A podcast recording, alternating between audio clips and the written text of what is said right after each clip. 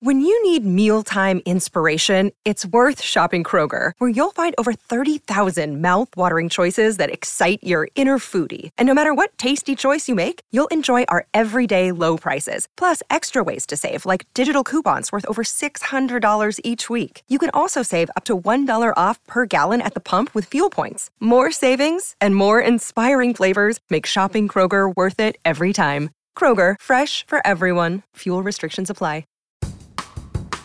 Welcome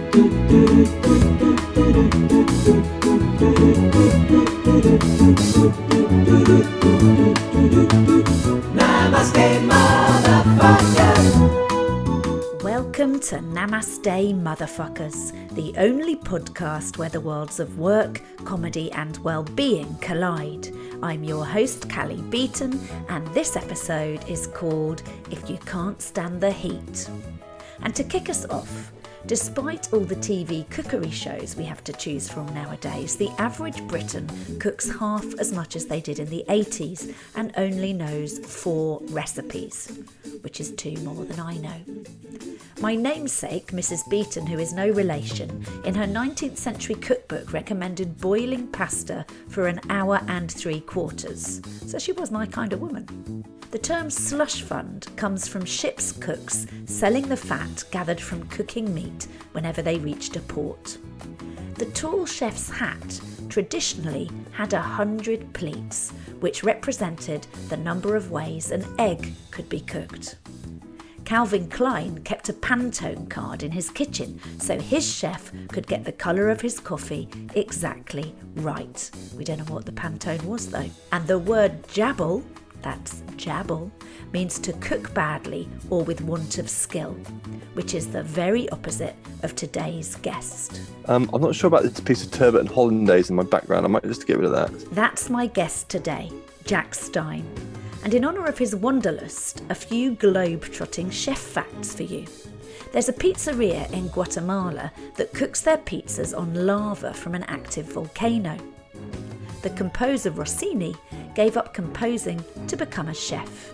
He invented Tornados Rossini. Tornados Rossini. You can see I can't even say cooking things, let alone cook them. If you take a picture of your food in Germany, the chef legally owns the rights to the photo as it's considered their artwork. I think that's fair. And Swedish people think the Swedish chef Muppet sounds Norwegian. A menopausal woman helping you with your tech. That was that was brilliant. That's Yeah, there we go. Jack Stein is a celebrity chef born in Cornwall, middle son of Rick and Jill Stein. He kicked off his career as a kitchen porter during school holidays and at 16 moved to front of house, working as a waiter throughout the remainder of his education. He went on to chef at famous restaurants the world over, including La Regalade in Paris, before extensive travels to the Far East and Japan, with a stint at Michelin star Tetsuya's in Sydney along the way. He has been chef director of all the Rick Stein restaurants since 2017, and his TV career is prolific. He's also author of the cookbook World on a Plate. Jack and I talked about parenting, time differences, cooking, travel, food, being ginger, Cornwall, chips, psychology, nature, nurture, fear of flying, tabloid press, fame, trolls, and love at first sight. Now, before we kick off confession time, the reason we talked about time differences might have been that Jack's over in Australia at the moment and we set up the recording, I should say, I set up the recording for 10am his time, which was late night UK time. Only I, in my infinite wisdom, assumed he was in Sydney, Australia, and it turned out he was in Perth. So when I called him, it wasn't 10am for him, it was actually 7am, but legend that he is, he agreed to talk anyway. So I started by asking him where specifically he was recording from.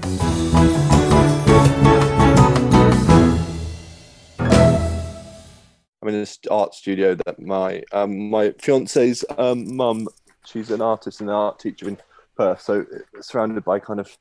I just love art. I love art studios because they're so chaotic, and I like it because it's sort of like my life, um, in you know, sort of in kind of personified. Does everybody in your family have to be an artist, a designer, a cook? Could anyone be like, if there was an accountant, would they be allowed around the Christmas dinner table, or would you all have to piss off? It's a funny question. Um, I think we don't have any accountants. No, we don't. We we have we have a doctor, but she's a psychiatrist, so it sort of makes that more sense. Yeah. Um, but no, I mean, uh, no, I don't think even any of the sort of um, you know the partners are. Uh, I can't think. Not that there's anything wrong with accountants. I mean, I found I found my own accountant this year for the first time, um, and I, I really like him. He's very, um, you know, he's very. I just couldn't do the job. You're not tempted to leave your fiance for him, though, are you?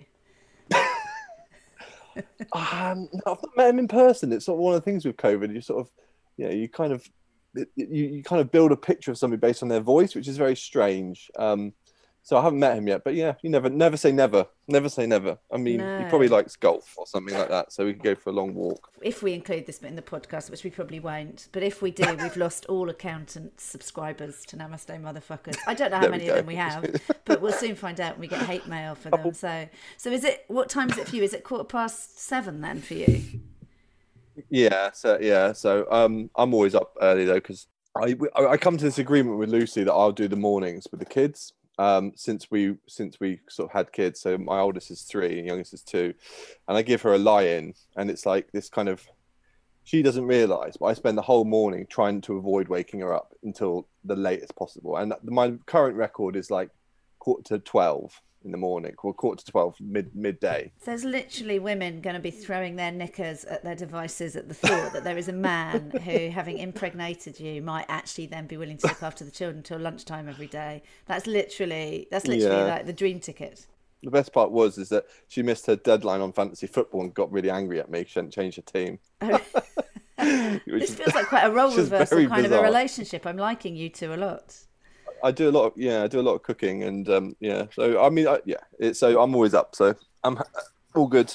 Well, that's good to know because if you asked a comedian, if you suddenly asked a comedian to jump on anything at seven fifteen in the morning, you you well we wouldn't be awake. So, and if we were awake, you would get nothing coherent. So, I'm glad that you do what you do for a living, not what I do. So, so thank you. We're both our wakeful Yeah. times. Me late at night, you early in the morning.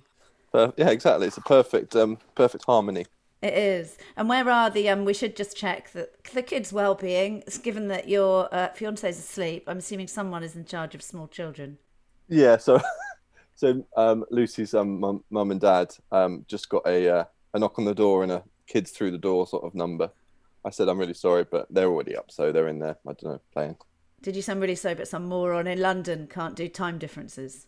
No, no, no, no. I didn't say that. no, I didn't say that. I just said a little bit of bit, bit of cross wires with the with the um the size of Australia because it's like we flew across it the other day. It took us nearly six hours, and I I always marvel. I mean, I've been there a lot, but I always marvel when we come from the east to the west that you just it's like six hour flight from the UK. I mean, you could be one of many many different places. It doesn't feel like anything like the you know where you live. Um, and in Australia, it's just one massive country. I just was assuming East Coast all these years when I was sort of working in the business world, and I always had teams around the world. So I always, I did many many calls with Australia, but I was just ignorantly assuming, well, you're bound to be in Sydney or on that coast. So you even having sent me something saying where you were. So you know, let's uh, let's assume that it's good. I don't have an executive job anymore, uh, and I'm allowed to be mushy brained. But no, thank you so much for doing this. It's lovely to it's lovely to have a fellow ginger with a fellow Cornwall connection. I think that's those two. I think we must have had ginger guests on the podcast before, but I haven't had a fellow Cornish person. Not that I am Cornish, but I have roots in Cornwall, as you know. Yeah, no, I mean, yeah, I mean, if only I spoke fluent Dutch, it would be a, a triumvirate. It literally would, wouldn't it? It literally would. Is it? Um, and I did joke with you that all I would ask you is your favourite joke and how much do you think I've spent on your dad's chips. Uh, so it must. I'm sure you get sick of people talking about the price of Rick Stein, and they are good chips. I'm not going to argue about it. So, um, but anyone, I, I mean, I think everybody knows. You probably get sick of being referred to as Rick Stein's son, right? Because that's the when you Google you, that is the first thing that comes up. Which and really, I think within a couple of years, when you Google your dad, it will say Jack Stein's dad. But at the moment, we're still at Rick Stein's son.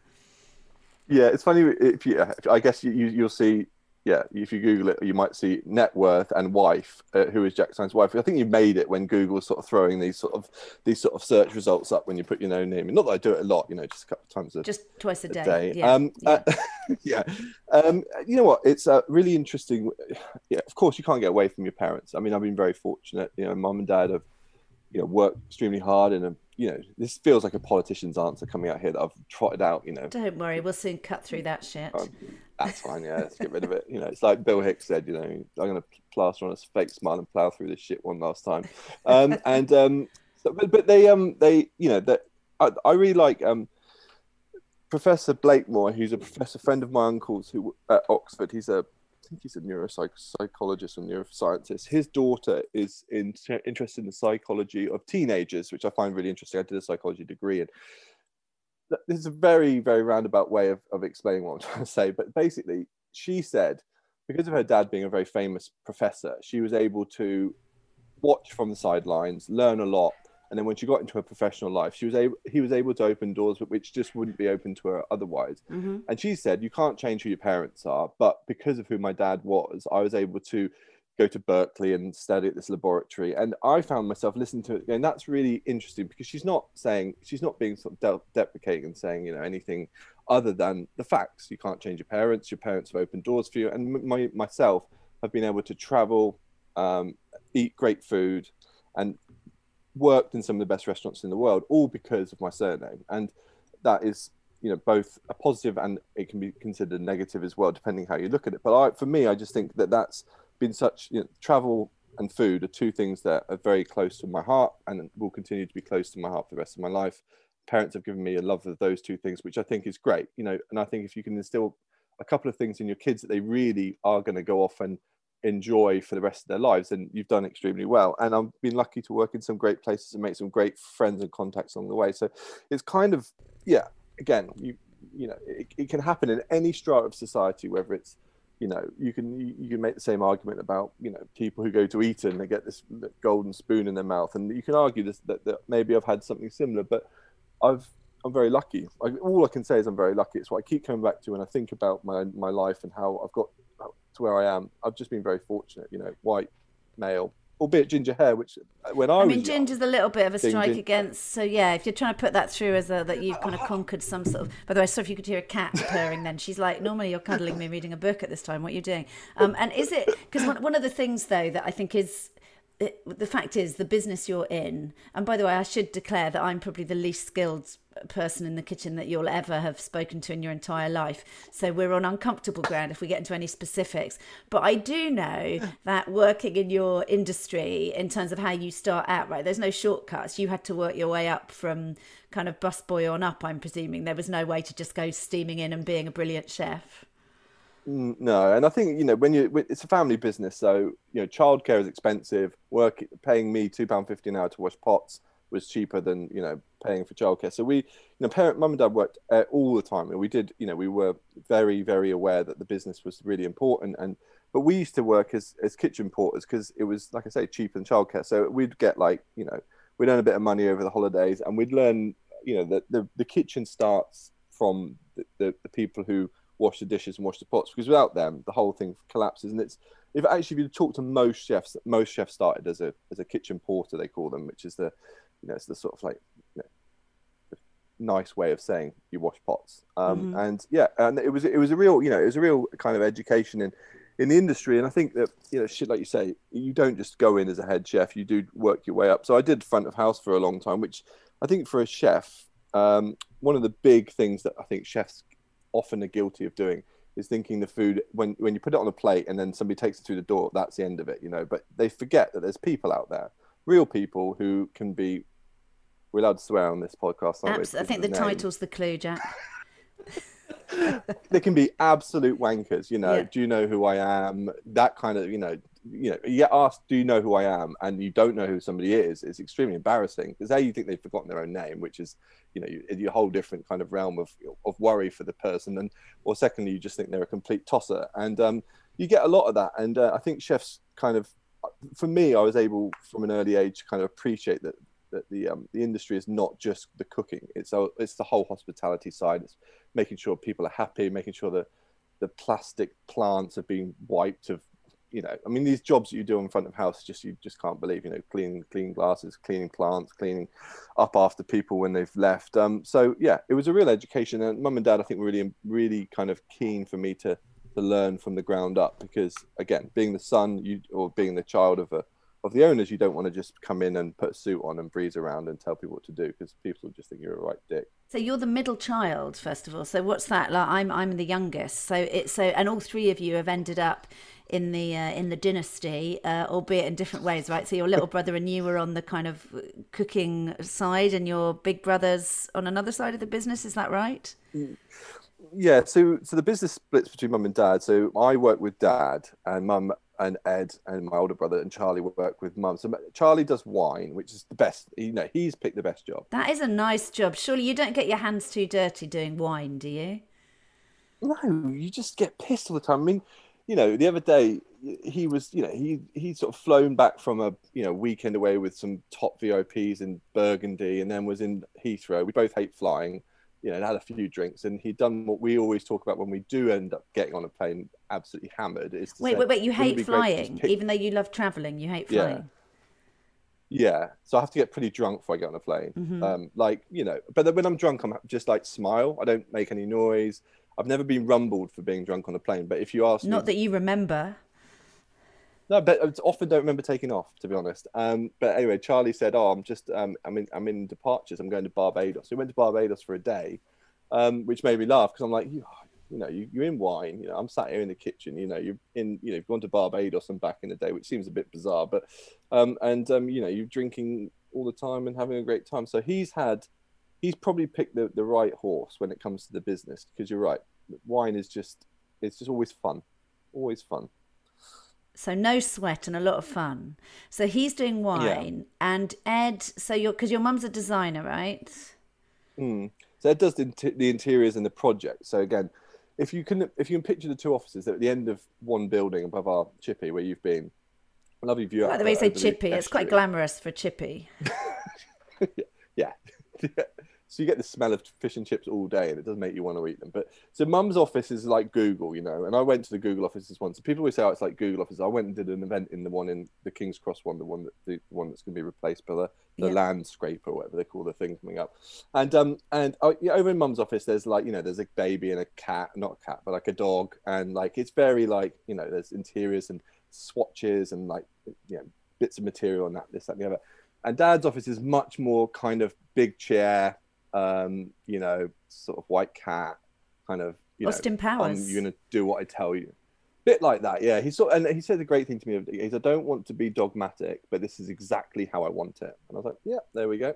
Uh, um, the dictionary definition of dogmatic there. So we sort of work in the two different sides. But I mean, I love working with Dad because he's, you know, he's I, he's my hero. Like I, I genuinely do have a lot, so much like time for my parents, how hard they've worked, and and everything like that. And watching a really great creative person do what they do is and being on the sidelines and watching you know him him sort of do everything he does through business and also the tv and stuff it's great because you realize he just has a natural talent for it. And and it's and it's amazing to watch. And like you know i wouldn't have the the experience of being able to do that had i not gone to work in the business. Um, so i'm very happy even though it can be it can be trying at times because it's your family and you know families row and, and, and this that and the other. And sometimes the exec i mean you know you've been an executive but being an executive at a family business i don't know if you've ever done that but it's like no my parents know, were teachers. have... there was no call for me to get involved in their lives.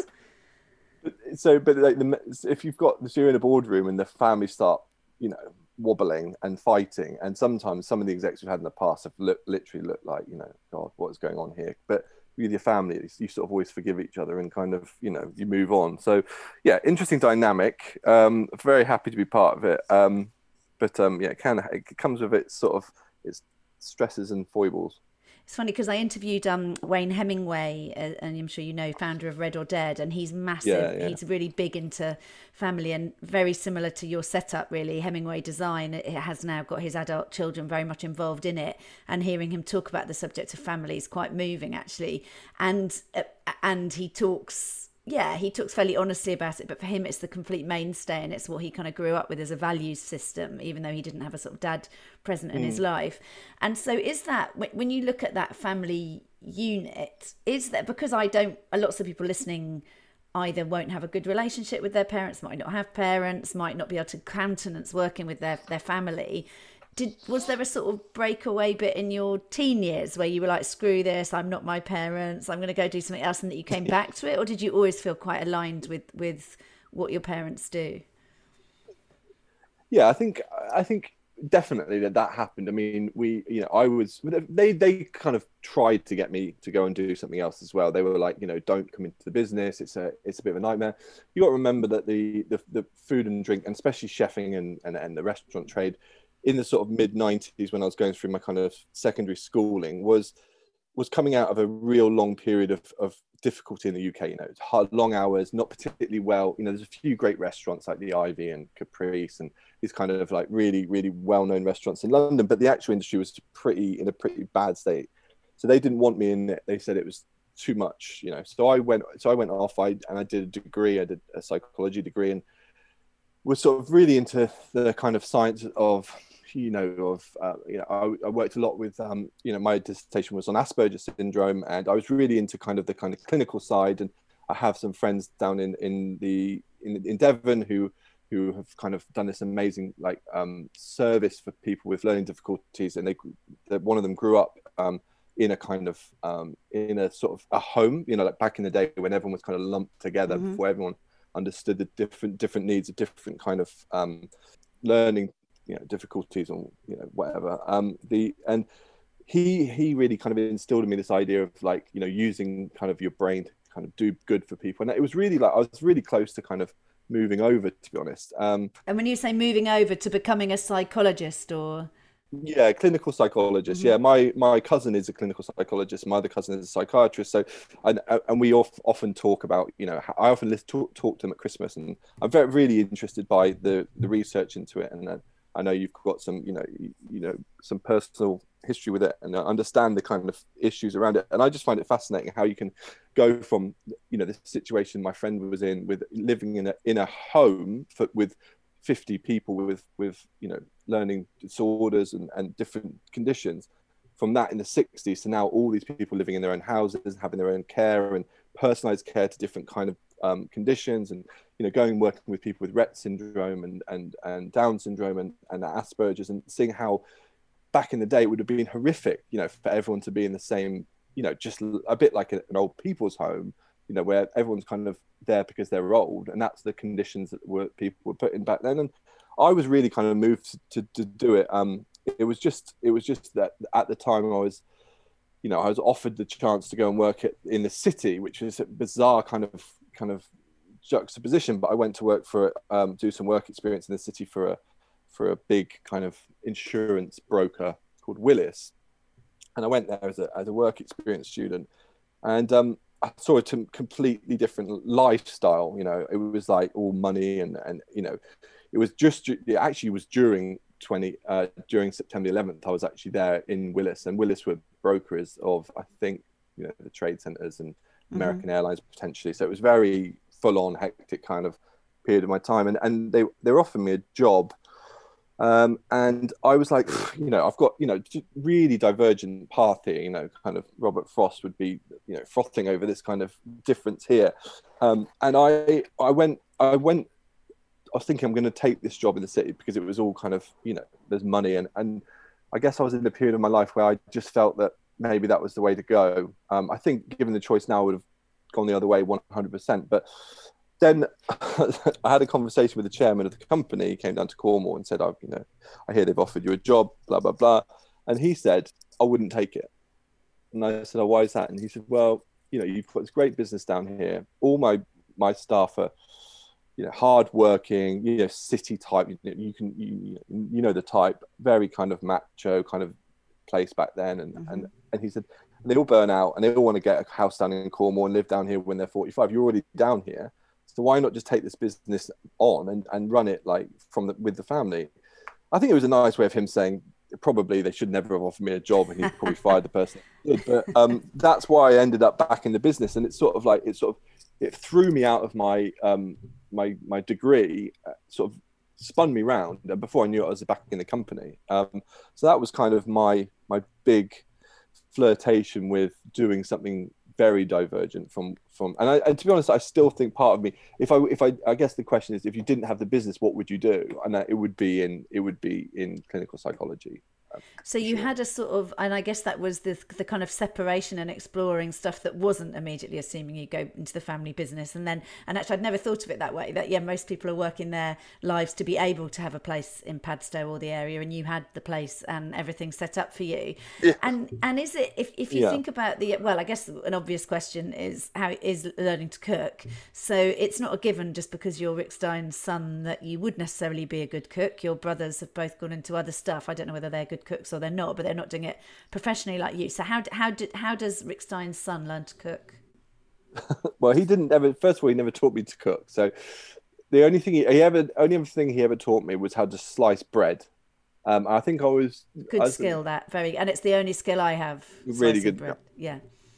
there we go. So, well, so uh, yeah, I'm, I'm sure I'm not, I'm not telling you anything you don't know already, but he was. I think he had a couple of drinks. He definitely had a couple of drinks. He came into the into the kitchen for like a midnight snack. I was, I think I was revising for my GCSEs and probably doing last minute revision at like midnight. And he came in and he was like, "Jack, I, he called me son. He never calls me son. Son, come here." So I was like, "Oh God, uh, what's going on here?" And he goes, "I'm going to show you something." I said, "All right." And he goes, "I'm going to show you how to slice bread."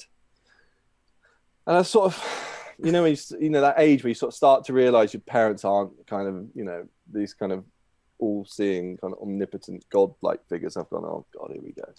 And he showed me, and he, he stood, he sort of lay down, not lay down, but he sort of sort of bent over the, the bench, grabbed a knife and a slice of bread and a loaf of bread, and he started to slice. And he did this so He goes, "It's a sawing action. You use a whole arm." I said, "Oh yeah."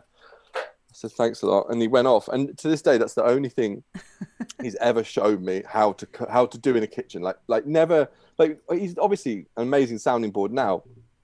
We talk about food all the time, but he's never actually physically shown me how to do anything. So it didn't exactly set me up. So he um, did. Um, it's funny because you always say I can't even boil an egg, and now the saying should be I can't even slice a loaf of bread. Uh, so I can now boil an exactly. egg and slice bread. I'm feeling pretty accomplished. So thank you. And so he didn't teach you, um, although I'm assuming no. via osmosis, being in the environment of one of the world's most gifted chefs didn't hurt your. Some, something must sink in, right? If you've got that in your orbit from when you can remember. I think yeah, I think again that would be the yeah the osmo the osmotic kind of like feeling of of of taste and what tastes good.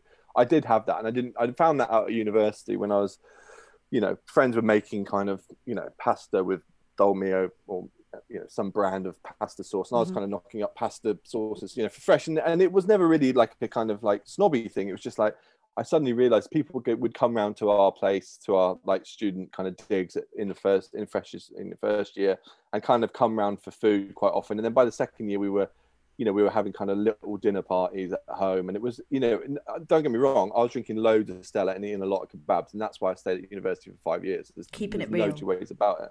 Absolutely, yeah.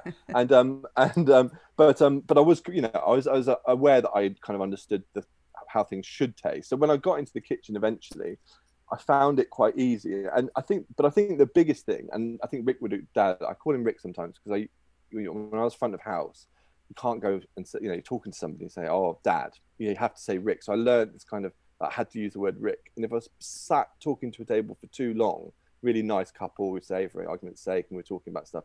Occasionally, we'd drop in Dad, and they'd be like, "Did you say Dad?" I'm like, "Oh." He's like a dad to us all, you know, sort of thing. So that's why, if you if you want, if you wonder why I occasionally call him Rick, but Rick, I thought um, you were just a very bohemian Cornish family where everyone's first names only but my my eldest son started calling um, my fiance Lucy since she's been here, and she only calls her dad Charlie or Carmelo, who's Italian. And I and I said, well, you do the same to your parents, and she's like, yeah, but it's different. I was like, it's not different. I think they do it to wind you up at a certain point. They definitely do it. Uh, my kids definitely yeah. went through that phase. Now they can't even remember my name, but for a while it was just great sport to them. So yeah, you were saying yeah. about your so, dad. So, yeah, so we, so it's, I think it's about organisation and chaos so kitchen so i i'm a fairly chaotic kind of um, person in my personal life in terms of not very organized i'm pretty forgetful um, every kitchen has a as a has a, a, a, a like a place for my keys because I'll famously walk into any kitchen and before I could be in there for two minutes and I've left my keys somewhere and they've all realized that they just find my keys and put them on this shelf or this little hook. So I'm very chaotic. But when I'm in a kitchen, when I'm when I'm faced with like you have to be very organized to cook. It's the one thing that that I'm really organized, and it's the one place in my mind when I'm sat cooking that everything is how I'd imagine somebody who's very organized lives their life.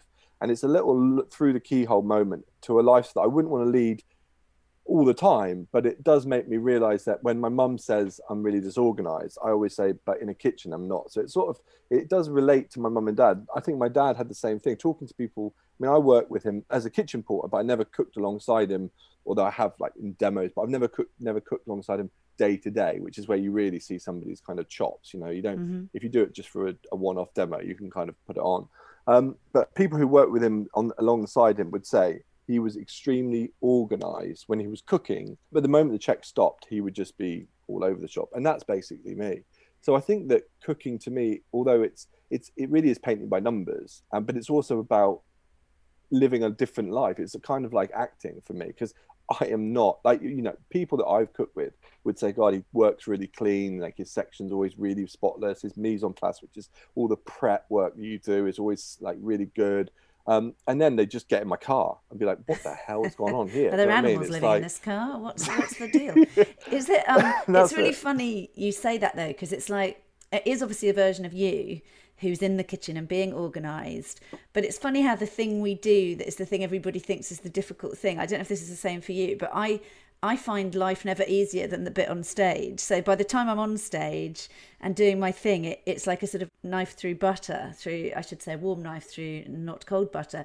But is whereas whereas there's other bits of life that other people seem to do really well, and I'm like, oh, I find that quite difficult. And and is that so? It's almost like it's, it's not a fake thing, but it's like that bit is is very honed, and also I suppose a, a, a bit like a performance. You know, when you've got to get food out of the kitchen, there's no fucking around. There's people waiting for it. And it's the yeah. same with what I do. You know, if you're told you're on stage at 11 and you're off stage again at half 11, it doesn't matter what has happened. There's no being late and there's no leaving early. You know, you just got to get the job done. So, you, so something clicks in that is very sort of streamlined and pure. But is there any, any sort of, does any of that echo with, with how it is for you in the kitchen? 100% hundred percent. I mean, it's very. I mean, yeah, you couldn't. I mean, it's like you're inside my brain. That's exactly how it is and it, I find it incredibly easy and incredibly like um, you know both cathartic but also inspirational and in but I enjoy it. I, and, and that's why I do it. That's not you know I sitting in an office and I have sat in offices and I've done um, you know um,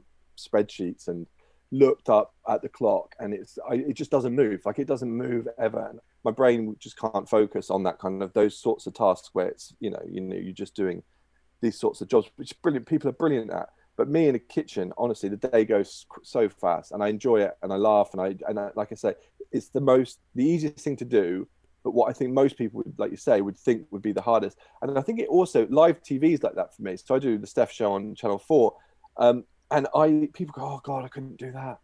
Oh no, I couldn't. You know, not live TV. And I'm like, it's so easy. You just do it once. You know, what's the worst that's going to happen? I was on there the other day. I had no gas. I was cooking chicken and I had no gas. I had to pretend to cook. And it was like, and people like, oh, how did you manage? How did you cope? I would have just, but it's like, I find it really easy because it's when you're under the, almost when you're in the most pressure is where I find myself where you've got nowhere to yes. go, no one to blame but yourself if it goes wrong. I find that really living on that kind of edge. I find it really kind of invigorating and it makes me do the best work. Do you see what I mean? Not as much as the edge as if the crew had eaten that uncooked chicken. That would have been living on the edge, and that would have been well, a bad story for the Stein Empire. But luckily, you were like, "Don't eat it. I've made it look good, but please yeah, just do not it. touch it." Yeah. yeah, no, I just think that that's that. I think that's you've hit something. It sort of struck a chord with me there, and I think that's where again, I think it's down to the locus of control for me. Again, like you've got, you know, you, it's all on you. It's your you're completely responsible for your destiny and that's where i think that i find I, I, work really really well. And when when i think that somebody else is doing the work for me i'm pretty lazy. I mean i'm phenomenally lazy when i can when i need to be. It's funny that when i can i feel like i'm in that you're in my brain now because i'm this no one would think anyone who knows me would be like you are not lazy. But i'm i'm either on or i'm off. There's absolutely no i'm nailing it or i'm doing absolutely sod all and there's not much in between time. But do you find the it's funny when you when I and again I have no understanding of what it's like to do what you do creatively and culinarily, but it's it, I do know I, I when I do things and anyone asks me to script it or rehearse it like this week I was doing a big hosting thing for a corporation for like thousands of people and they made me do a tech rehearsal and in the tech rehearsal they wanted me to run through they'd done me a sort of auto cue script, which I then obviously was going to disregard. But then they were like, "Will you do some of the stuff you're going to do?" And I, and I literally I knew even if I made any of the like little jokes or ad libs or whatever that in the rehearsal, it would screw it up for me on the day. And so I sort of had, and they were also like, "Can yeah. you send over the points you're going to say?" And I, I just, I just, I'm sorry, but I just don't work like that. And if you give me parameters, I promise you, I'll keep within the parameters and I will get through the content. But you're going to have to let me work live.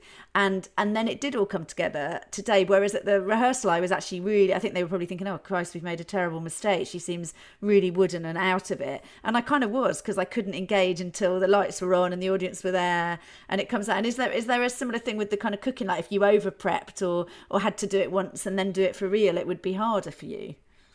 Yeah i think i'm one literally 100% i will often do things where and, and people will go like if you practice this i'll be like no it's fine. Don't worry about it. It's like that it's mu- it will come much more naturally to me if you just let me crack on with it. And because i think that the, that pressure just that just and that my brain just is just it's like you know you're on a thin line you've got you've got one chance here and you're going to make it.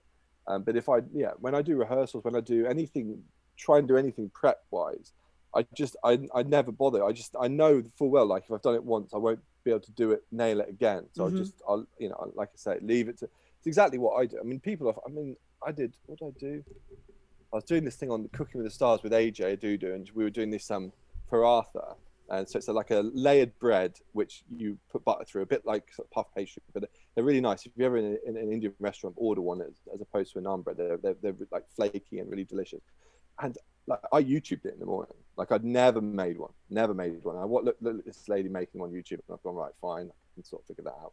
And then we did the training with her, and um, and she and I said to her, I'll tell you what, I've never made this before, but no one's gonna know. No one's no one's gonna know and we made it on the training day, and um, and they came out perfectly. And she was just like, after she's like, how could you do that? How could you just like, you know? And I'm like, it's just like confidence. I know I can. I know I can cook. I know I can watch YouTube. I can put the two together, and I can act like I know exactly what I'm talking about. But between me and you, I've never made this before. And, so finally, we found out how did you learn to cook? YouTube. That's all I needed to know, yeah, and it took us 20 minutes to get to that. So you're talking good game, but now we know that we can all do it. Namaste, motherfuckers. I don't know the politics of your world, and I don't know what the different chefs think of each other. And I'm sure there are. And I'm not asking you to get into anything kind of controversial, but when I when a sort of um muggle like me, who's not in that world but eats in nice restaurants sometimes, when I think about the sort of the, the big name chefs. So one of the things that I've, and I won't name names, but through my sort of prior life when I was on other people's dollar going to lovely restaurants and Michelin star restaurants and all the rest of it, one of the things I used to most hate was, was when a sort of celebrity or major name chef would come out and only and they'd have mates there or people who were special people like famous people are in or whatever and then they went and really gave attention to a table or two tables who were like special people and then I'd be thinking, okay, so if I'm not one of those people, I now feel like a complete second class citizen, but I'm still spending money in your restaurant. So is that is that something that you recognise when I'm saying that of, of sort of the kind of mutual sycophancy of of celebrity chefing and celebrities dining in those places? Yeah, I think. Yeah, I mean, I'm probably guilty of doing the same thing myself, to be honest. But I mean, I get. That's what I am trying to do is shame you, Jack. If you've ever done that, you're a dick. No, no, yeah, it's, it's fine. yeah, what I, I mean, I guess, I guess it depends. Uh, sometimes, yeah, if it's celebrities, it's slightly different. I wouldn't go out and see a celebrity in a, in a restaurant um, unless they've asked to see me. I wouldn't. just that. I mean, we do. You know, we've had, you know, our restaurant. We've had everyone from you know, sort of Bowie to you know, you know, to Cameron. You know, politicians and, and celebrities. Never. I'd never go out and see them. Um, I'd go out and see people in the industry. You know, if it's a chef who's dining with us, um, or somebody who's used to work for us, I'd go out and see them. But I wouldn't go and or see a TV but commissioner is, I mean, from Channel that, Four. Absolutely, yeah, yeah, hundred percent. Uh, Have some more wine from my brother Charlie. yeah, um, but that, I think though, um, I guess what I guess you know the the industry, the restaurant, you know, being a chef and being an A-list celebrity. It's probably the closest you'll ever get to being an A-list celebrity is, is when you you are a chef and you want to book a table somewhere because you can pretty much get a table anywhere if you're in the industry and you're well liked. And and I think that the broader point about chefs in general is uh, I think in any industry, and one of the things you know I often say to young chefs is you've just got to remember it's a very small industry. You know, it's it's not you know it may seem massive when you're a young chef and you know you've got like Heston Blumenthal and, and Gordon Ramsay and Rick and and all these other great chefs and you know but actually when it comes down to nuts and bolts like the entertainment industry and like TV it's actually quite small and people f- figure out quite quickly if they think you're a dick. Um, and um, you know when I guess that's where where like you know you book a table in a restaurant in London that you can't get a table in and then you you know you'll get a table if you're a chef because everyone looks after each other. So it's kind of um yeah the egos and stuff in the industry I think it's overplayed. I would say like you know, by and you know, by and large, a lot of it is kind of played for TV. Of kind of, and when you get a nice organized kitchen, they don't shout. You don't get, you know, use curse kind of short Anglo-Saxon occasionally because it's quite easy to to get your point across by saying you're fucking this, that, and the other, rather than having to do the sort of, you know, the HR. HR would love us to talk in kind of, you know, long sentences, and you know, I think you've got a training need that is not being fulfilled here, as opposed to saying you're a fucking knob, you know, get me that. So there's no time for diplomacy, rather than there's a lack of respect or a kind of nastiness behind any of mm. it. No, I mean I've never. I, am like I say, there are some angry chefs out there. Don't get me wrong, but I think the ones that you think are going to be angry, the bigger names, you probably find actually are the most organised. You know, like Gordon's a great example. You know, I know Gordon really well. I know people have worked for him. He's the nicest guy you'll ever meet, and his kitchens are the best he's the best cook. The I believe he's the best cook that has ever come from the UK. My, really, my that's really but, interesting. Yeah, um, and I know people that have worked with him and people that still work with him, and you know he is. When you actually, when I, you know, when you see him, he knows all about you know what's going on in your kind of industry and your life, and he knows mum and dad really well. And you see him all the time. He lives down near us, and I think you know he's an amazing, you know, character on TV. You know, there is no doubt that he's got the most amazing presence for a chef. He's exactly what you imagine a chef would be. You know, he's mm. perfect as a as a character. But actually, his kitchens are the best in the country. You know, the cleanest, the most organized. You know, he's got that many Michelin stars, and that's not because. And he's the hardest working guy that there is. You know, you go down the road to a local pub in the kitchen when the the, the kitchen's disorganized and it's dirty and it's you know, all over the place. You'll see shouting and people throwing pans around down there, but that's more because they're they're disorganized and they're, they're out of their depth you know. and panicking is it um yeah, I, exactly. I find after a life working in television that i find it very hard to relax watching television still because i'm deconstructing everything and i i, I find it incredibly hard i'm just about now a few years out of my full-time job in telly just about starting to enjoy watching it again, really enjoy it, and not think about having to do something professional with it. Is there an equivalent for you then that if you're out eating, that you're you can't you can't tune out the kind of quality of what's going on from front of house through to the kitchen? No, I'm very. I mean, again, that's that's quite often a question you you will get asked is you know what's it like to cook for a chef, or what's it like to be cooking in a kitchen when a chef comes and sits down. To be honest, I completely zone out. I don't like you know the act of cooking for somebody, whether it's you know, whether it's you know at home and somebody's just that can just about boil an egg and do some toast. So if I come around to your house, Cally, there, um, the, the act of putting food in front of somebody to me is it's all about that. Nothing else. It doesn't matter what it tastes like. It's a really romanticized idea, but I just think that the act of, of going to preparing food for somebody else is enough. It doesn't matter. If you said my, you know, my lasagna is the best in the world, then I might go, oh, well, your seasoning's off, you know, your pasta's rubbish, you know, be a bit more critical. But that's like a very different state of affairs. And I wouldn't, I've, I'd never be critical unless it's something that's really like, unless it's something that I think is going to affect another person in the restaurant. For if something comes out and it's really bad, and it, I'm thinking they're sending, they're serving that all night to somebody, um, and it's going to affect a few other people. Yeah, something's seriously wrong. I probably would say something, but I would, you know, I'm not particularly picky and I'm not particularly fussy to be honest, we don't we don't you know, as a family we we have I didn't even eat in a Michelin starred restaurant until I was nearly 30 with, oh, with really? dad. He never took us. Yeah, he just you know he, we would we'd eat off the streets and we'd eat the you know kind of really kind of rough places. I'm not uh, probably because he's a bit tight maybe, but mainly because he just it's all about really, the margins. The Michelin thing. It, exactly. Yeah, but the Michelin thing I think is an interesting one. Again, you know, I think it's an interesting you know, when you look at the industry, you look at you at the entertainment industry for, you know, you look at things like, um, you know, the Emmys, the Oscars, whatever you whatever you want to say. you know, these the Michelin guide is like that for chefs. You know, it's like that kind It's of, like a sort you, know, you have to snapshot. reward. Yeah, and I think you have to reward hard work, and there has to be a way of, even though for me, personally, the best meals I've ever had haven't necessarily been in the three Michelin star restaurants I've eaten in. Some of the best meals I've had have been in three, two, and one, but uh, it's not a guide to me of the best of food, but it is a guide of how hard people work. And I think that people who are sniffy about Michelin forget that to be a Michelin, you know, Simon Rogan from L'Enclume in Cartmel in the Lake District just got his third Michelin star. Now, I've known Simon since I first met him in, in Copenhagen at this kind of, you know, conference for, for world kind of hipster foodies. And, um, and he has been the most driven, dedicated chef.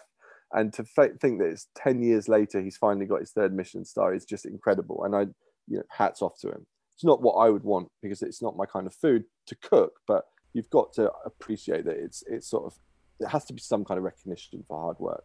I think there's um I'm a BAFTA voter, just thought I'd slip that in. And I do think one of the things it's you, you Oh, yeah. don't tend to get a BAFTA if you if you don't deserve a BAFTA, but that doesn't mean that there aren't tons of people who do deserve a BAFTA who aren't getting one. So it's not saying oh you, these people, but there are so many people who get overlooked and so much talent. Um, I- I'm sure it is probably the same in your world, and we know it from friends who are musicians, friends who are in the arts, don't we? There are so many incredible Mm-hmm. people that don't get the recognition as well as the people who rightly get it. Yeah. And in terms of the lockdown and what you've gone, I mean, I, I sort of joke, and as we all do on stage, how hard it was for comedians uh, through gritted teeth because it was shit for us, but it was also shit for hospitality. So you, you guys, uh, and I and again, we won't dwell on it. I know there was a, a press furore as there were about lots of kind of bigger name companies, people trying to sort of dig for dirt. But that must have been an incredibly stressful time for you because it was your whole family's business and nobody knew how long this was going to last. So how did you all how did you all cope through the pressures of lockdown? Yeah, it was a, it was a strange one that one. So we, so yeah, I mean, I go back in time. So when the when when the pandemic hit and sort of March time, early March time, Boris Johnson came out and and said um, something along the lines of, you know, restaurants should probably close, and but we're not going to close them, and old people shouldn't go to them. You know, this complete kind of hands-off, kind of typical current conservative. You know, you know, oh, if you smoke, you choose to smoke, and that kind of ridiculous kind of liberalism that doesn't make any sense. And and so we were left in a situation where we were coming out of a winter, so we're a seasonal business. We make we lose money um, for um, eight months of the year. So for eight months a year, we're loss making. For four months a year, we make all our money for the year. So coming out in March, just before Easter, is our lowest cash time. We have no cash. You're in deep into our overdraft. And um, this came out, and we were looking at we had forty grand in the bank. Um, you know, and our payroll next payroll was 500 grand in you know, a couple of weeks. And we were in a situation where we were going bust like within within weeks. We're a 45 year old business that turns over enough money to be fine you know like in a normal year. Every year we, we we're quite profitable. But we just it was just the timing. And you know we were then then the furlough scheme came out. And that pushed our kind of we're going to go bust date to midsummer. So we're thinking right if we can open in summer because of furlough, we'll survive. But if we don't, we're still going bust. The Daily Mail article came out, which was a bizarre article because it basically said Rick Stein's basically we didn't refuse to pay anyone. We were just saying, right, we we, we haven't got the money for the payroll. The furlough scheme starts. When the furlough scheme starts, we'll back backdate all the pay. But at the moment, we, we haven't got any money. There's, So it was a cash get flow all, um, situation, but not the- a point of principle of not Yeah, paying people. Yeah. No, and but the difference with us is that we went out straight away and told all our staff. We said to everybody, rather than just let them realize in two weeks' time they weren't getting paid, we told them early. And I think somebody leaked that to the press. So the story was we weren't paying our staff. It wasn't. The story was when furlough money comes in, we will back pay you for these two weeks, and then you'll get the eighty percent that everybody's using because we can't afford we can't afford to pay um, the staff at the moment. We've got no money. We're going bust, and and everybody in the business understood that. We because we basically said, look, well, this is the situation. You've got two weeks, and so you can go and speak to your landlord, speak, you know, all the things that were coming out that people were able to mitigate costs. We didn't want to just drop it on them two weeks' time. If we'd waited two weeks, the story would never have gone because it would have just been like Rick Stein has furlough. But And you'd have um, done exactly was- the same thing without the courtesy of telling your staff first. exactly, yeah, exactly. So, but the Daily Mail came out, and I, you know, again, You came in guns I've learned- blazing. I was like, that's ginger hair Yeah, for you. We don't take that yeah. shit lying down. But then you just then you realize you know it's like the internet and and and social media like i, I was going for people because they personal attacks on the old man, I'm like, I'm I'm going to gun for him because it's like it's not, you know, it's you know, it's ad hominem kind of Rick Stein is this, that, and the other. I'm just going, no, no, I'm not having that. Like if you know, I'll back, I'll go out to bat for him. And then I realised these people are just wankers. They're just wankers. And then, I mean, I remembered one guy. It was it was very funny, you know, because the first thing I do when I kind of go against a troll is I'll just go like basic stuff. Like it's the same as if you read something on the internet, go and Google it before you start making an opinion on it because it's pretty basic kind of research. To go on his timeline and i realized this is the most disturbed individual i've ever seen. I mean there's you know kind of messages to famous sort of sex working porn stars and urination and all this kind of weird bizarre stuff on his timeline. And i'm going like you're trolling my dad but then two tweets behind you're kind of asking somebody to urinate on you and it's and you realize i'm like um you know what i'm probably just gonna just let gonna this die down people, leave these people alone and actually it was Steph McGovern was was you know who's now a very good friend. She said, and I was I was having some trouble with it. Was on the show and was still recording the show during lockdown, and I was, I was having some trouble. And she, she came into my room. and She said, "Look, I've had a lot of this, you know, over my career. You know, she has, you know, yeah, because of her sexuality, and she's, you know, a, a strong, like, funny woman like yourself, and and you get a lot. I mean, worse than I've ever had. And she said, "Listen, all they're trying to do is they're just trying to affect your life. You're they want to know that you're sat there thinking of them. That's all they care about. And it's like, and it doesn't matter. Just put it to bed. Just you've got a family, go and speak to them. Because at the time I was I was I was getting angry. I was like set on my on my phone and going at these people. And Lucy and the kids were there. And I'm missing all this time. We're in lockdown. We can hang out. Um, so yeah, that was a bit of a rough period for me, and I kind of, you know, obviously it was really rough for the business, and and you know, and obviously being in Padstow and being a significant employer there's a lot of kind of rumors going around and there was you know it's it's, it's tough it's tough to own a business in a town i mean i've you know that's as small as as, as padstow when things aren't great because when things are going well people are just like you know it's successful everyone's kind of making money and everyone's working but when there's a threat that that business might not be there it was amazing to see how padstow kind of um, rallied round and, and actually supported us which normally you would never imagine because there's always people just going oh rick's ruined. You know, Padstow used to be great in the seventies, and like people who lived there in the seventies were like, it was shit. Like the fishing fleet was going downhill, and there was no tourism, and you know, it was a, you know, it wasn't great. But rose tinted spectacles being what they are, but but actually, when it was when there was real trouble, it was just like you know, it's a bit like a family. It's like we can have a go at them in Padstow, but the, the you lot on the outside can't have a go at Rick. Yeah. So it was really kind of nice. The, the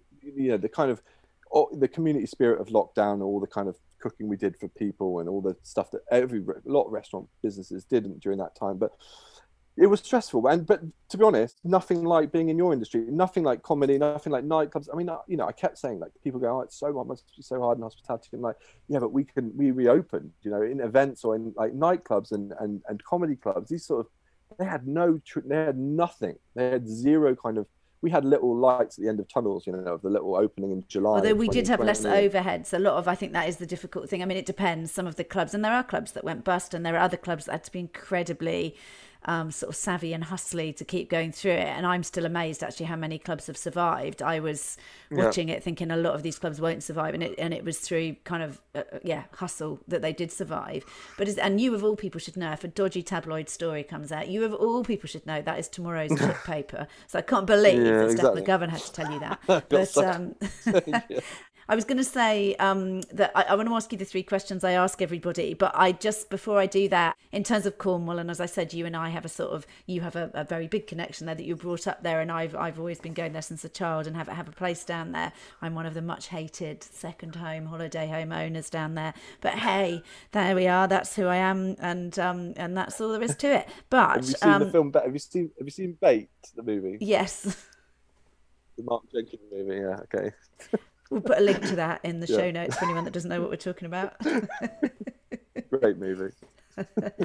um, but in but you're doing so Cornwall is a place that and it is a very sort of um well, there's a reason lots of people go to it and love it and I always I, I it takes quite a lot of time obviously for me to drive down to Cornwall and I do rent the place out most of the year but whenever I get down to Polruan which is where my place is I'm just like god you know this is yeah, it's, just a whole other world, really. And I and I still think it's one of the most beautiful places in the world, and I it still literally takes takes my breath away. Um, so that there is a sort of I think people who love Cornwall have a, have it somewhere kind of deep in our heart and soul. But I was going to ask you, I feel like I know lots about Cornwall, but I did not know. So you're hosting the Rock Oyster Festival. Just tell me, is that a new thing? I'd never heard of that before. No, it's been going for in different guises for about 10 years i think there's um it's sort of sort of come and and gone obviously during COVID. But yeah, it's, it's um yeah, it's a sort of a little family festival, and they've asked us to kind of create the, which sounds crazy, but to create the kind of chefs um lineup, and then the music kind of they sort of said, oh, do you like the Happy Mondays? I'm like, yeah, of course. I mean, Bez's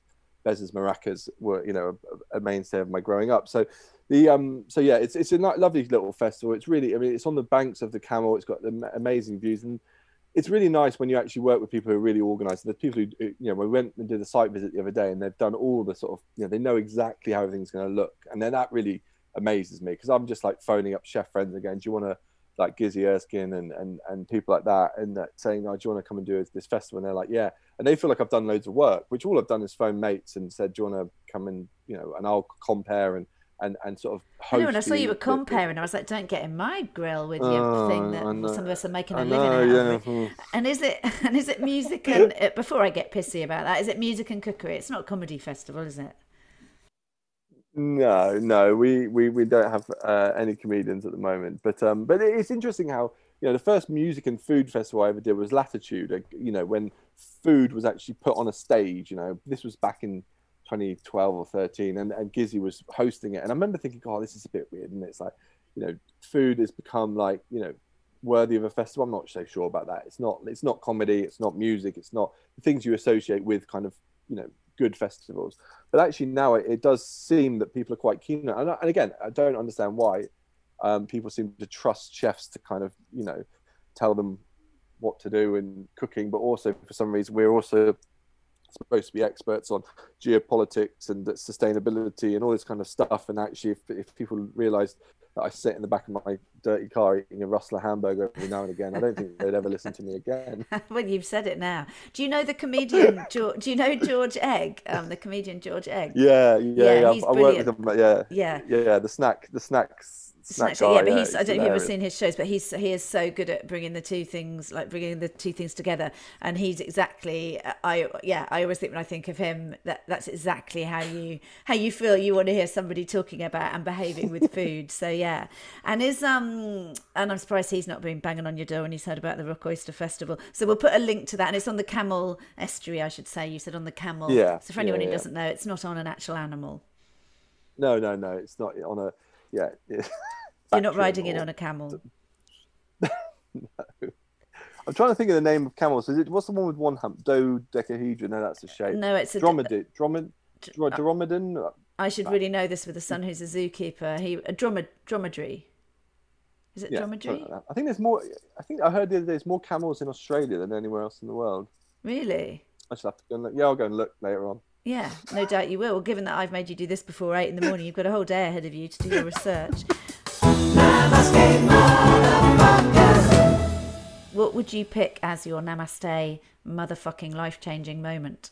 It's going to sound corny, but so when I so it was been meeting Lucy. So when I um so I shot a TV show down here in Southwest Australia. So it's Margaret River region. Um, it's a wine growing region, um, and um, I was I'd just come out of a really bad relationship and was very and that sounds bizarre, but I was I was very angry um, very wouldn't say misogynistic is the wrong word because I'm not at all, but like very like very pissed off. Um, and I was kind of like, you know, fuck this and fuck relationships, and I'm just gonna, you know, being being a bit of a dick to be honest. Um, didn't like the version of myself that existed between sort of um, sort of when I landed, which was like the fifth of January, and when I met Lucy, which was like the twenty third or fourth of January.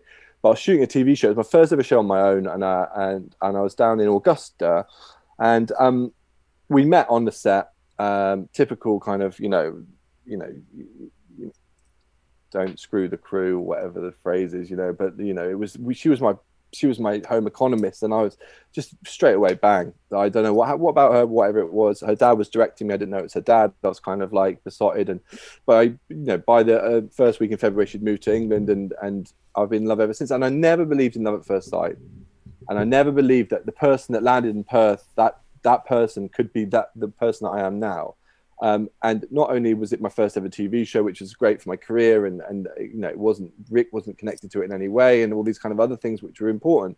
But it was more that you just I just couldn't I could not believe that I'd go from this angry, horrible kind of you know 35 year old knob um, that was probably going to cause all sorts of problems to lots of people because he was just angry and then to this loved up kind of puppy dog with two kids and just never been happier. So it would be that. I mean, it's corny and it's people, you know, you know, but it's it's true. It gives me hope I that that could change. happen. I just need to go to Perth and get my own TV show, and it's game on. Exactly. But that, that love at first sight thing, I was like, yeah, sure. And people always say, yeah, all right. And then yeah, there we go. Happy days. and how long ago? I know your kids. Are, what what are they now? Your, your little boy and girl. Three, three and two. Three and yeah, two. three So and how two. and how So long have you guys been together? Five years, yeah, just just gone. We just celebrated five years in January this year. So yeah. How did she feel about? used to be- Did she know Cornwall because it's quite a specific kind of a place? So going from Perth to Cornwall, how was that for for Lucy? She went to she did went to Chelsea Arts School, so she did she had been in London before, so she understood. I did sell it to her a bit like it's a bit like Australia. It's the closer you get to Australian lifestyle, but in England. And I, I think she didn't realise that I'd left out the, weather, weather? shit. Yeah. Um, yeah, apart from the weather, but people in Cornwall, you know, the surfing and the, that kind of thing. But she's much more into art and kind of cities than kind of the beach, which was, you know, something she didn't tell me at the time. In that early period of relationships where you like, you know, you claim to do all these sorts of things that you then roll back on and go, you know what, I'm, I'm not don't Yeah. really like the beach. she likes the beach, but she's not like an Australian. I want to be at the beach all day long sort of thing. She's much more into art galleries and um, painting, which is actually much more like I love surfing. Don't get me wrong, it's my exercise, but I do love culture. You know, as well. So she's adapted well, and you go back and forth. Presumably, she wasn't able to go back to Perth for quite a while. During is this your first trip back for a while? Yeah, two years. So again, like her lucky, her mum and dad were over when we when Arlam, our youngest, our daughter was born, which was yeah December of 2019. So they left basically just before COVID, and then so we've we've been over here. We were over here for eight weeks, so all the family gets to see her, and we're getting married in in June back in Cornwall. So it was really sort of come over and see the, the relatives. That, you know, she's got a big extended Italian family here, so the ones that won't be able to travel because you know COVID and, and other things. So we've just sort of come over and done a bit of a tour of, with the kids, and you know, What one in the in the gene war of Italian uh, colouring versus ginger? What's one out with the kids? one all, Oh, one all. That's nice. one apiece. The the daughters, uh, the daughter again, like we were saying about the ginger hair when I was a kid was very much like. Um, it was it wasn't as cool, but now, now apparently it's very cool. Like you, you know, my, my daughter's hair is, is is like your color, very similar to your color, and um and it's in and it's like you know Ed Sheeran, Prince Harry. You know, when I was a kid, it was Mick Hucknall. You know, and it, it- with the greatest one in the world, it wasn't much of an idol for me growing up. Whereas I think people feel very differently about ginger hair now. So it's great for her, and yeah, the boy is, is much more Lucy's family's coloring. So uh, So yeah, it's interesting. each. And one all. I didn't manage to have Mm, yeah, either kid with uh, with ginger hair. Um, my brother and I are both ginger. My parents aren't, and my kids aren't. My son has a ginger beard, but his hair is not ginger. So if he shaves his beard off, you have no sign of the ginger having carried through. I should add that he's 24. He's not like seven with a hormone disorder. Um, and and what would you pick, Jack, as your favourite joke? Oh, it's uh, okay. It's a bit of a long one. So if you've got time, I'll, I'll, Shaggy I'll- dog story ahoy! It's a it's a it's a shaggy dog story. Right? So there's a kid. He's called um, Jimmy, um, and he loves clowns, and um, yeah, his whole life he's loved clowns. He's got pictures of clowns on his walls and this, that, and the other. And his mum comes into the room one day and says, "Oh, the circus is coming to town." He said, "What?" Like, "Oh, amazing." They go down to the circus, and he's there, and all the usual circus stuff's happening, and he's just waiting for the clowns and the animals come out, blah blah blah. Then the clowns come out, and they're you know doing all their thing, and they say, "Oh, we'd like a somebody from the audience to come down." So he's like, "Nee, nee, nee." So he comes, they, they pick him out. He comes down to the front. They're like, "Right, we're gonna bring out some animals." So he brings out uh, the first animal was a lion. So, oh, what's that? And Jimmy's like, "It's a lion." Everyone, big round of applause. And then he brings out giraffe. what's that? That's the giraffe. He says, yeah, well done, big round of applause. And out comes a donkey, and uh, they say, uh, what's that? And Jimmy's like, that's an ass. The clown goes, no, you are. And the whole crowd just bursts out laughing, and Jimmy walks back completely dejected. Spirals into kind of you know depression, doesn't go out, doesn't talk to anyone. His mum and dad can't figure out what to do, and and then you know as he gets a bit older, they say, look, you know, there's a little after you know after school class on kind of rhetoric and the art of kind of like you know you know obviously you didn't have anything that you could sort of say back to this guy, so this clown, so you know maybe learn. So he goes in there and he excels at it, and they're like, you know, you're really really good at this. You know, we recommend that you go to you know this special school that does all about rhetoric and it's you know about you know the art of kind of wordplay goes there, aces that goes to university ends up as a professor of, of you know the art you know he's, he's written books about the art of coming back and heckling and all this kind of stuff and one day he's in the faculty lounge told you it was a long one uh, he's in the faculty lounge and one of his students comes in and says um so like what um you know, what's your what's your motivation he said well i told him the story about the clown and the ass and you know, well, like you know, you're the world leading kind of expert on the art coming back. Why don't you, find this fucker and you know, nail him? You know, you know, we'll come with you. You know, oh yeah, maybe, maybe not. Anyway, the kid comes back and says, look, like the the clown, the same circus is coming back to town. Like, perfect. He's all oh, fair enough. He goes in there, usual sort of stuff. Circus comes out, blah blah blah. Then the, the clowns come on. We want somebody from the audience. He's gone, put his hand up. No one else put the hand up. So this guy comes forward. and He's like, it's the same fucking clown, you know comes forward. he's like, um, "You're a bit older than normal, but you know, whatever." Brings out the lion. What's that? It's a lion. And the next time comes out, brings out, "What's that?" It's a giraffe. Brings out the donkey. He said, "What's that?" He's an ass. And the clown says, "No, you are." And he says, "Fuck you, clown."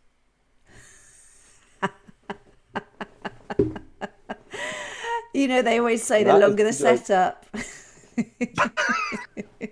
funny thing is, if you if I was a big internet geek back in the day, and if you go online to like you know Reddit or whatever, and, and you look at the best jokes, what's the best joke? There'll always be a "fuck you, clown," and and people are like, what the fuck does that even mean? But it's one of those jokes that just I know. The more you think about it, the more funny it gets. So yeah. sorry, thanks for bearing with me. And no, it's good. And we do. Um, the only thing is, it won't make the Christmas cracker episode because the whole episode's only seven minutes, and that would just be you and one other. But um, but it's a very solid standalone. I can live with that. uh, and if you were to give one bit of life advice to anybody listening, what would it be?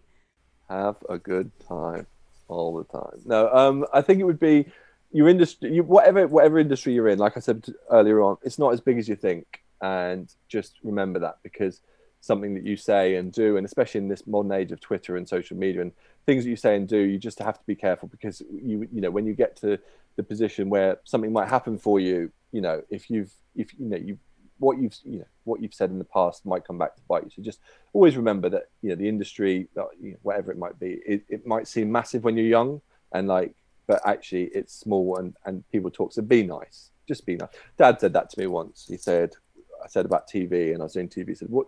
He said, what? I said, what would, bit of advice would you give me? He said, be on time and be nice because it's a small industry and everyone knows. And that's probably why Lucy fell in love with me.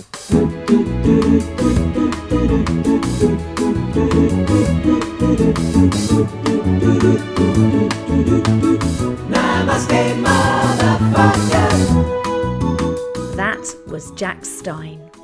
Every episode, I pick a thing inspired by my guest that I am going to do, and this week I'm keeping it simple. I'm going to boil an egg which is about the one thing I can actually do. It's actually hard to do it, I do it very well. And I'm going to practice slicing bread using my arm like a saw, Rick Stein styly. Next stop, Bake Off. So that's it for this week. Please do remember, as always, to rate, review, and recommend the podcast. We absolutely love that you support us and listen to us, and we love all the lovely comments you send to us. That's a lot of love, isn't it? We will be back in your feed next Monday, as always, when I'll be be talking to one of my favourite comedians, Esther Manito. Getting a lot of negative comments about a woman that goes out and does a job that's of, you know, of an evening when you're a mum. Namaste Motherfuckers was written and presented by me, Cally Beaton, and produced by Mike Hanson and Kourosh Adhamy for Pod People Productions, with music by Jake Yapp. I'm Cally Beaton. Until next time, motherfuckers.